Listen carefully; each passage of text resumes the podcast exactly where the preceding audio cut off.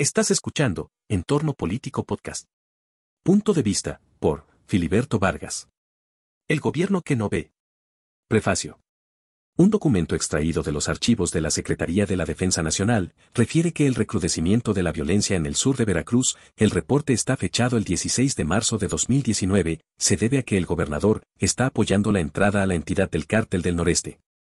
El reporte, calificado como extra urgente, indica que el cártel del noreste se halla en Veracruz bajo la protección de los titulares de la Secretaría de Seguridad Pública Estatal, Policía Estatal y Fuerza Civil. El documento está firmado por un mayor del ejército y dirigido a los comandantes de las regiones militares 6, 19, 26 y 29, entre otros mandos de la Sedena, los hechos violentos que se han registrado en el sur del estado, señala dicho reporte, fueron provocados por el cártel Jalisco Nueva Generación, como respuesta al apoyo que sus enemigos del noreste recibieron de autoridades estatales. Cuestionado al respecto, el gobernador de Veracruz autorizó a que se le investigue para ver si tiene algún nexo con la delincuencia organizada y minimizó la presencia del cártel del noreste en la entidad. El cártel del noreste no tiene más que las cartulinas, no tienen grupos operativos, porque operan en otro estado, no en Veracruz, afirmó. ¿Será que, precisamente por esa protección que, dice el ejército, le brindan en Veracruz, es que al gobernador se la han pasado de humo? Niégalo, niégalo, de forma contundente y contraataca cuestionando la calidad moral de quienes lo hayan publicado.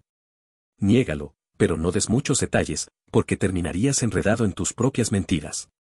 La anterior es una regla elemental impuesta por el presidente López Obrador a sus muchachos, hasta a los más honestos, como el gobernador de Veracruz. La misma regla aplica, por obvias razones, para el gobernador de Puebla, Miguel Barbosa, también militante de Morena. Durante el fin de semana los dos gobiernos estatales negaron que se hubiera suscitado el asalto masivo en la autopista Puebla-Veracruz a la altura de Maltrata el jueves de la semana pasada, a pesar de que hay testimonios en video sobre esos atracos y otros parecidos al día siguiente con respecto a la publicación que circula en medios de comunicación sobre un asalto en la autopista 150 de Orizaba-Puebla, en las cumbres de Maltrata, Veracruz, esta Secretaría Estatal aclara que dicha información es falsa, difundió el viernes la Secretaría de Seguridad Pública. Circuló en medios nacionales y hoy por la mañana también en medios locales de un asalto masivo en la zona de las cumbres de Maltrata. No, es falso ese hecho. Eso lo tratamos en la mesa de seguridad, dijo por su parte el gobernador de Puebla, Miguel Barbosa Huerta. Sin embargo, curiosamente, la Secretaría de la Defensa Nacional, que ha sido la encargada de desmentir muchos de los mitos de Morena, anunció que envió a 300 elementos del Ejército y de la Guardia Nacional para que realicen operaciones en la zona montañosa del centro de Veracruz. El coronel de infantería diplomado del Estado Mayor, José Guadalupe Gómez Salado, mencionó que el operativo se realizará tanto en la zona urbana como en el Parque Nacional Pico de Orizaba e, incluso, la autopista 150 de Orizaba-Puebla, esa en la que no hubo asaltos masivos la semana pasada.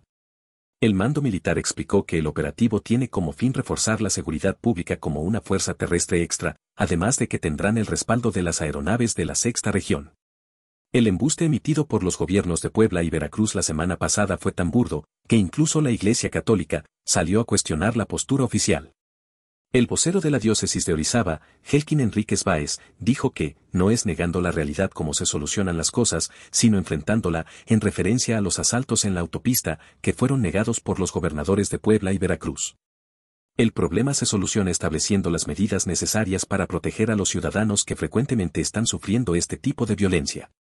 Las víctimas que sufren de los asaltos, de la violencia que se da en las carreteras, dan testimonio de que la situación pareciera que se ha salido de control, dijo.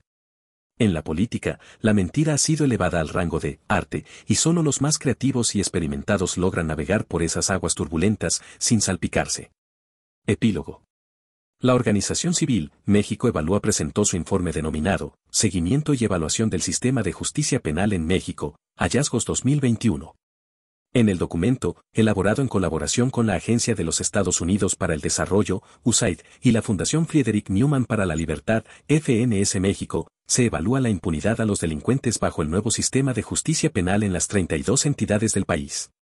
Como era de esperarse, el estado de Veracruz aparece entre las entidades con peor calificación. El homicidio doloso en Veracruz tuvo una impunidad de 99.8%, apenas una décima mejor que Zacatecas, 99.9%.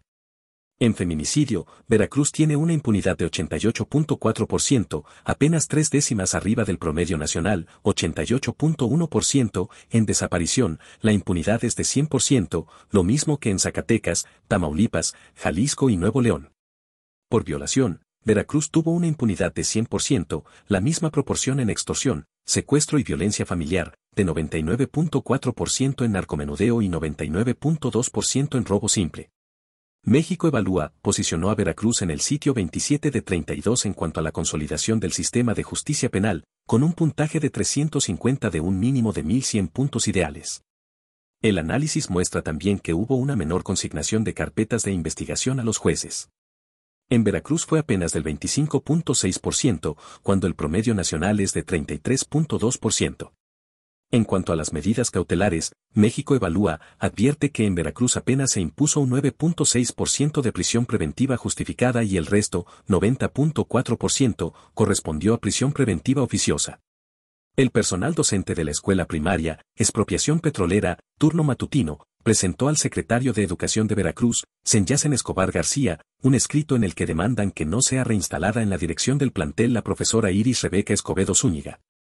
Los maestros le presentaron al funcionario una larga lista de las irregularidades en las que ha incurrido esta mentora y anunciaron que presentarán las quejas en el órgano interno de control, señalando las omisiones en las que han incurrido servidores públicos de la SED, que han hecho caso omiso a sus quejas. Gracias por escuchar Entorno Político Podcast. Visita entornopolítico.com para más contenidos.